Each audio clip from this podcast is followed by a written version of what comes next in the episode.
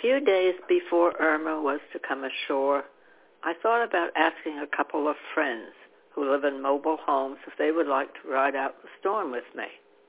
The more I thought about it, the more I thought it was not a good idea. Why? Because I live on a canal and was told I should evacuate. Margot, my daughter, called Friday afternoon and said, we'll pick you up in an hour and take you with us to South Carolina. I thanked her and told her I hoped they'd have a safe trip, but I was going to stay here. On Sunday, September 13th, I felt so calm and peaceful. The canal had hardly any water in it. I picked up my brick-by-brick puzzle book and watched the rain pouring into the pool and the patio screens being blown out.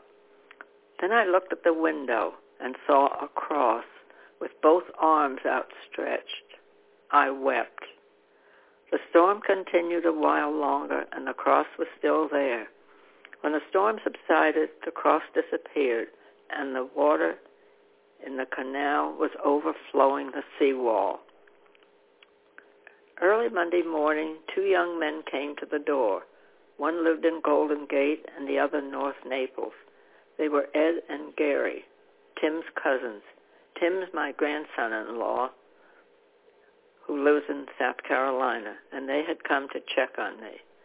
They had phones, so I was able to call Margot to tell her they were here, and I was fine. The next day, Roger from the city checked on me.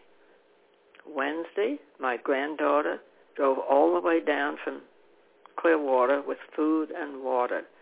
She picked up debris in the yard, and we had time for a game of Rummikub.